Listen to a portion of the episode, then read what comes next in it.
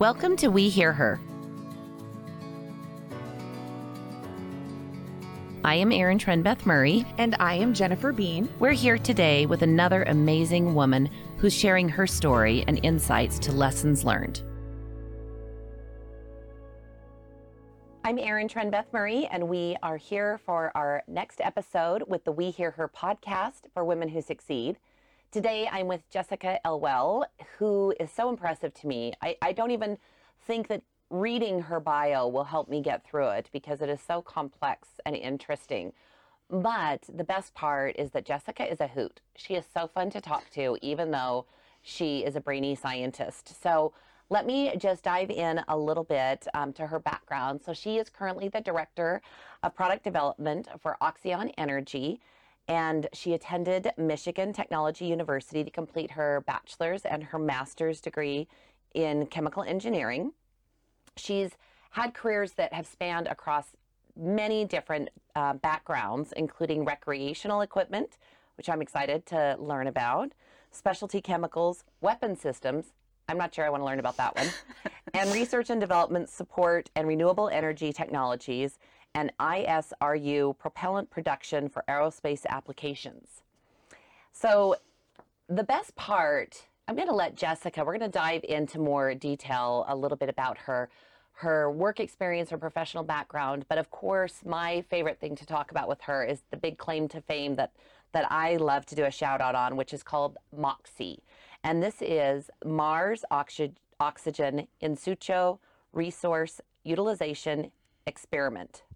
This is a program that was in collaboration with MIT and NASA's Jet P- Propulsion Laboratory. And what she did in this role was she established the critical partnerships both domestically and internationally while managing the technology development program for the solid oxide electrolysis unit at the heart of MOXIE. So basically, in a nutshell, she helped create the device that makes oxygen on Mars, which I think is the coolest thing ever. And so, with that, I'm going to turn it to Jessica and say, Jessica, thanks for being here. Thank you for having me. I try to make it really easy for you, just easy words. Thank you. Rolls off that. the tongue. I need it. Very Just keep it simple. Keep I, it simple. I, can't tell you how grateful I am. we got halfway through your bio. I'm thinking we should just call Let's it. just call it good. We could just gonna talk it out. good there, and you know that's why it's easy to lead with. You know, Jessica, she created the device that makes oxygen on Mars. That just cuts to the chase. It's a little easier that way. Yeah. know, love it. But I need to understand. So now, where are you from originally? Originally from Wisconsin. Okay. Uh, lived there until I graduated high school. And then I went to school in Michigan, in the upper peninsula of Michigan. Okay. So, middle of nowhere, 200 inches of snow a year, kind of fun. Um, left there, came back to Wisconsin for a little bit, but was pretty much over winter. Uh, had actually, I went on an interview in Atlanta and I came home and I was driving my truck home from the airport, stopped to get gas. I blinked and my eyes froze shut. no. And I was like, I don't even really care what this job is. that I'm taking, taking is this. scientifically possible? My eye, eyelashes froze shut, Oh and I had to hold my hands over them. So that was uh, that was. Then I moved to Atlanta for eight years, which it turns out was a little too far of a correction. And so then I got an opportunity to come here to Salt Lake. So I've been here uh, going on nine years now, which is Wow. crazy. So you can almost basically say you're a Utah. I would love to. I would love to. I'll love give you that here. honorary title. You're I'll take it. now a Utah. Perfect. So tell me, um, even so, for your background, um, what drove you towards engineering? That's actually it's actually a pretty good story. Um, when I was in high school, I was into everything music. I played saxophone and the piano, and I sang, and whatever band and choir they'd let me into, I was all over. And it came junior year, and you're supposed to start like, what am I going to be when I grow up? And I was going to be a music teacher. And my dad, who's a very pragmatic man, said to me, you know, that's great. Like, let's do some research on it. What kind of degree do you need? What do you need to do?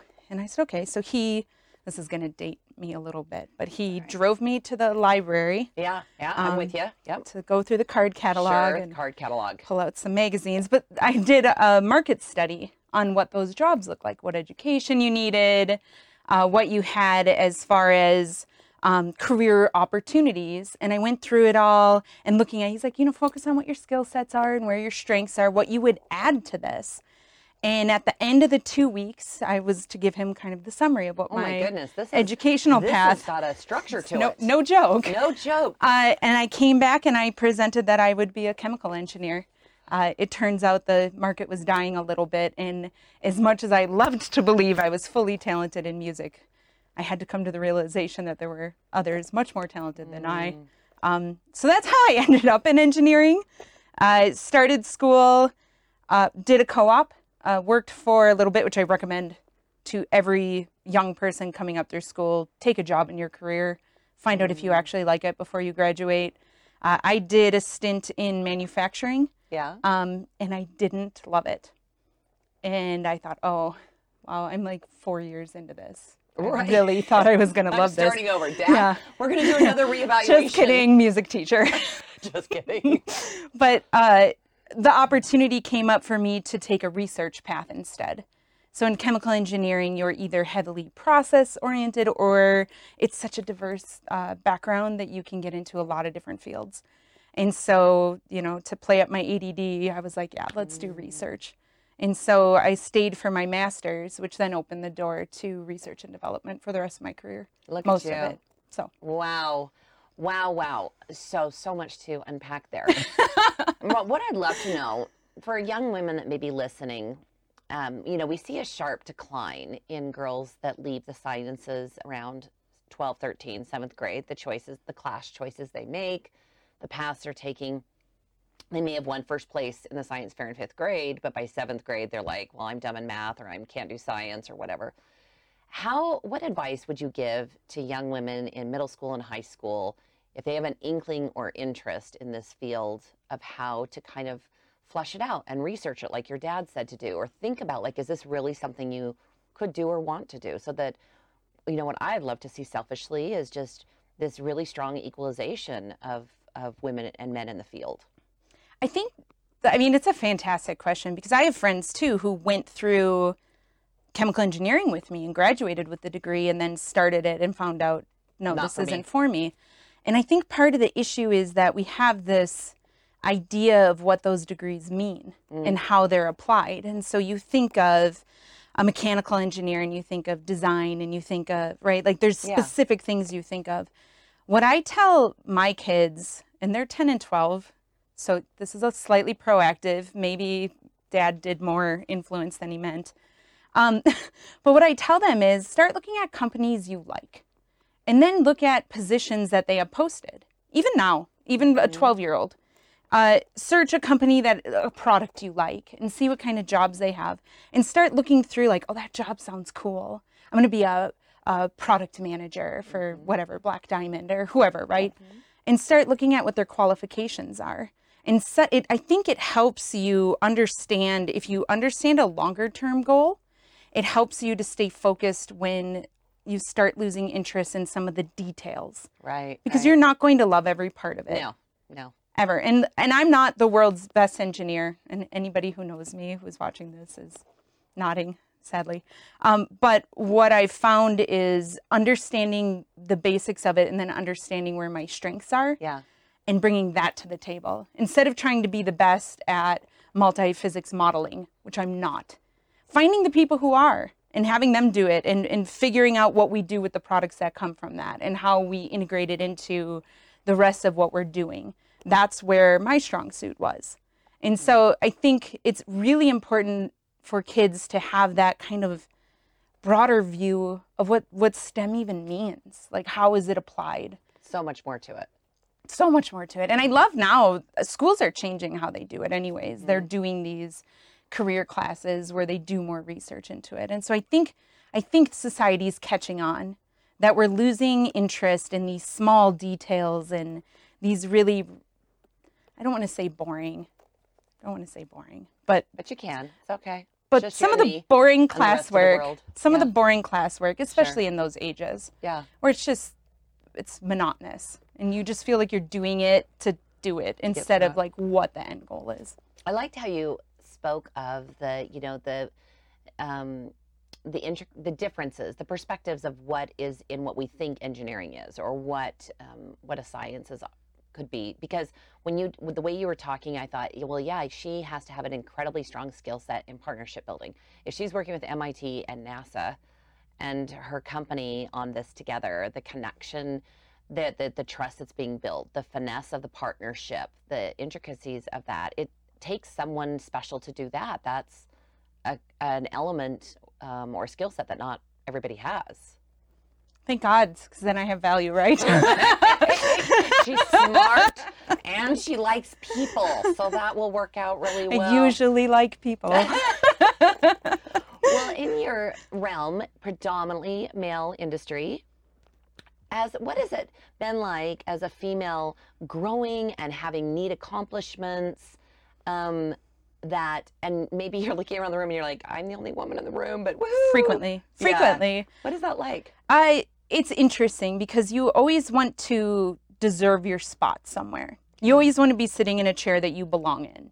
You don't ever want to be in a chair that you got in because you looked a certain way or right like you want you want your accomplishments To to, put it. you in that chair. And I think it's been a really interesting path to end up in some of those rooms. And at first, you sit down. The first meeting we had for the Moxie program, I sat down in a room with career engineers. I mean, there there was an astronaut in the room, and I'm sitting there going, I was 35. I'm going, whew, what? How did I end up here? Um, it's sometimes it's it's humbling. Uh, what's interesting now is before people would question it, like what what is she doing here? Um, reference my age or that I have blonde hair or right like Yeah. obvious physical attributes. Um, but I think now it's more the, the expectations are set. The expectations are even across the board. We ex- if you are in that chair, we expect you to do this, and that that evening of the playing field, I think, has been such a huge growth for women in engineering and STEM, where we deserve our spot there, and we earned it. We earned our spot to sit at that table for whatever skill sets we're bringing there, however we've rounded this team out. Um, and I think, you know, sometimes it's intimidating, sometimes um, it's annoying to not see more women in the room, but I'm seeing it change so fast.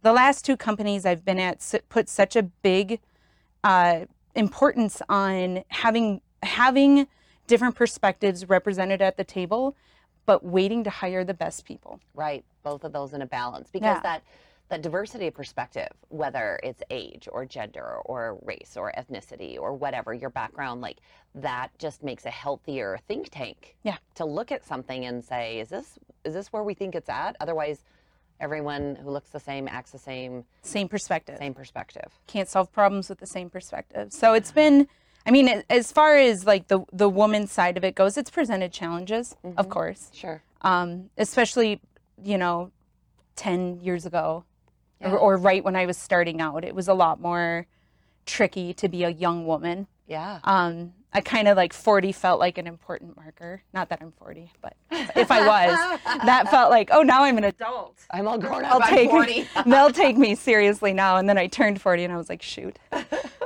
exactly the same. but I think it's been, you know, it's it's fun to watch it change. It's fun to think that my daughter won't even understand why it, it was. I mean, not that the, the things we are doing are incredible for whoever's getting to do them. Um, but why would it be exciting specifically that I'm a woman and I got to be involved in that? So to me, like how fun that I'm sorry, honey, you're just gonna have to earn it all straight on your merit. You better and get how going. old is she again? She is 10. She's 10. And what is her personality like? It's um I cloned myself, Oh, so it's been interesting to live with me. to live with yourself. Yeah. I have a 12-year-old son and and he sits at the dinner table and he goes, "You made two of you." There's two of you. Great. What do you think your kids, when they look at you, um, what do you think would be three words they would use to describe you? oh, I know because they're very open children. Yeah.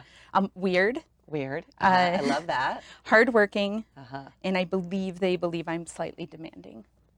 Which is like demanding's a strong word, but Like, tell me about that some more. Uh, I personally want them to know who they are. I want them to be challenged. I want them to grow. And so we do a lot of things that aren't easy, Are you strict? that aren't comfortable. I think everyone in the neighborhood would probably describe me as strict. I don't I don't think Like, so. I, don't, I don't think going to bed at 6 p.m. and doing 20 push ups before bed is strict, but I think I'm pretty chill, but they don't. They seem to think that I. It depends. It depends be on what we're talking what about. Would be an example. Well, like I don't have. Uh, I really like them to be challenged, and I like them to do hard things where they feel accomplished at the end. And so, one time for Mother's Day, I wanted to go on this hike, and I had my heart set on a hike that I didn't check the weather forecast for or anything. And so we ended up um, going on this hike in the in the Uintas, and we were post holing. And my daughter's short; she was nine. The post holing was my knees; it was her hips. And you're like, we're going through. And, and I was like, well, we're halfway there, so either we go there or we don't. And they were like, let's just keep going. But we trudged through it, and the whole time nobody was happy. But we got back to the car, and it was hilarious. and they're- everyone lived. but they told, yeah, thank God. Woof. but my um my daughter got in the car and was laughing hysterically, and she's like, no one else's mom would make them do that. And I was like, I think other people's moms would. And she's like, no, they wouldn't. That was dumb. I'm kind of siding with her a little bit on this one, but it's Yeah. cool. I wish I was a tougher mom. I do, but I think that's you know, um, I think that that goes to that the discipline, the work ethic, the drive, the fail and pick yourself back up, and you know, kind of that moving forward. I want to ask you um, some a little bit more. I want to circle back. I should have asked this earlier, but I want to circle back a little bit because you. How big is your company? Right now, we are at 35 people, but we're hiring almost monthly. Wow. Wow. And so it's a pretty, for 35, it's a pretty tight knit group and you're leading teams and, um, and, and I have got to have you share the story of when you were having a meeting with your team after you'd been with them for a couple of years. I love that story. No, we're not going to do that story. Okay, well, we'll edit that part out. Yeah. But I love that story. Okay, so that will be an edit. Um, Sorry. no, it's good. So, how about what I'd love to wrap it up with is to the young um, men that are in engineering. If you could share with them some advice or guidance, they value women, they see them as intelligent contributors, they love the diverse perspective, but there's still somewhat of a circle of, of um, camaraderie with, with, with the gentleman. What could they do to be even more open and receiving to women in the field of engineering? That's a I mean, that is a great question. Uh, I'm very lucky in that the staff I work with now are are phenomenal. There's no, I see no difference in communication, in chit chat in the break room, in any Love of that. It's it's been really good. I think uh, I think the younger generations, the ones who are just coming out of school, I, I like I said for my kids, it's it's not even a thing anymore. Mm-hmm. Like my son would never think he would think my daughter is lesser than him, but not because she's a girl. It's because it's his little sister, right? like she's younger, and she's younger and- dominant. yeah, she, well, she might be, but Oh. it's okay. It's okay. Um, but it's interesting, you know, because you still have to be aware that there are different different discussions that can be uncomfortable that society has told women to just be okay with. Um, and I think women are starting to speak up on that, and they're starting to say, you know, that joke was a little off-brand. Like, I'm not, I'm not comfortable with that. I think taking that sort of feedback Mm. constructively, like if someone, I think, I think we're getting better at setting boundaries. I think we're getting better at understanding what works for us and how to communicate that. Right. I Mhm, think the mhm. the global conversation of how to do that has improved so much Yeah. That I think the the other side of that coin is the receptiveness to it.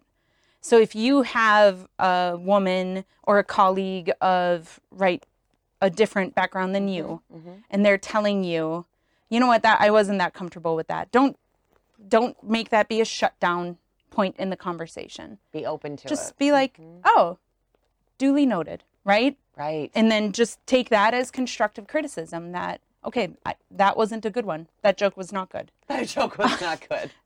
Put that one to the side. But I think it's that. It's that open conversation where as women become more capable of speaking out, Yeah. someone has to listen. For anything to change, there has to Such a be a good point. receiving side to that. And I'm seeing fantastic changes to it from early in my career till now. Mm-hmm. The support I've had from male mentors in my career has been phenomenal. At every Mhm. company I've been at, I've had some, you know, male champion in my corner. Um, now they had high expectations for me. It wasn't like, oh, Yeah. That's right. okay. And that feels good. yeah. Right? I mean, sure, some days it doesn't. Challenge me. Bring but on. you, I'm you're not going to get better if they don't. So it is. It's open discussion, and it's not taking that feedback as as a negative. Mm-hmm. It's feedback. I love that because what you one of the things you said was you can say it all you want, but if there's not a listening ear, if it's not received, then nothing's going to change. But I think that that I have two sons. Uh, selfishly, is why I was asking. I'm always trying to coach. I'm always trying to coach my boys, but I do think they a lot of times they look at me like, "Well, why would we ever say that?" So it's Because it doesn't make sense it to doesn't them. make sense yeah. to them, and your kids are even younger than mine, and so um, I really do think that um, the expectations of of just diverse thought, diverse people, diverse backgrounds, it's commonplace where it wasn't maybe for you and I growing up in our generation. I think it's amazing when you have conversations with men our age that they don't they the men that I associate with don't treat women poorly. mm-hmm. So it's hard for them to understand why Right. another man would. Right, And right. so I think there was an entire time where it just didn't make sense because they wouldn't do it. No, of course you wouldn't do it. That's why I'm talking to you. Like, that's how this works. But they couldn't believe it. And I think as these conversations have come up, they're like, oh, this is real. This is a thing that you've dealt with. I kind of thought it was just, yeah. right? Because if you wouldn't do it to someone, why would somebody else? Yeah, it seemed implausible to Yeah, them. That but I male think- allyship is so important. I think these younger generations have been exposed to it for a, a mm-hmm. form, formidable years of their life, right? Where mm-hmm. they're growing and they're forming these mindsets and they're hearing these stories and they're like, these things actually happen. yeah. I wouldn't, Legit. I wouldn't do it. But then it, it makes you ask that question of yourself, like, do I do things that could be perceived that way? Mm-hmm. Which growing up in a small town in Grafton, Wisconsin, I had a lot of hard lessons of where things I was saying were being perceived different by different audiences Sure. but I didn't know the meaning of the words in that sense. Right? And so then you just grow and you change from Well, we didn't have the internet back then, so we didn't know. Thank I look up things all the time. what God. does this mean? My son just used this word. I'm not sure what that means. I mean, like good words, but I still don't even know what they mean. well, I today have loved, loved talking with you, and the reasons why. Mirror, I was really looking forward to this interview because every time we've had a conversation, I've laughed throughout it. I mean, you're just such a delight. You really have a personality that is um, a magnitude of fun, and I just want to hear what the next thing is that Jessica's going to say because I also know that even though she's so funny, she's got this brilliant mind behind her.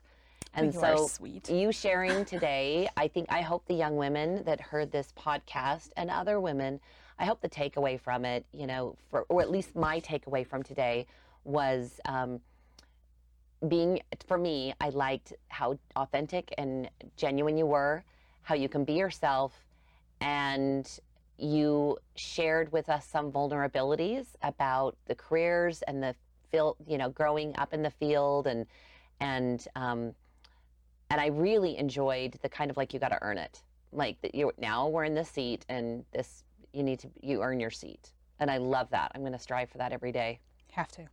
Well, thank It's our you job, so right? much, Jessica, for being here. Thank you for having me. This was super fun. Pleasure. I really liked it. It wasn't hard. No, No. not too hard. Well, with that, um, we will say thank you so much for joining our podcast today of We Hear Her, and we'll see you next time. Thank you. Thank you for taking time to hear her. Join our efforts and learn more at womenwhosucceed.org. A big thank you to our sponsor, the Clark and Christine Ivory Foundation.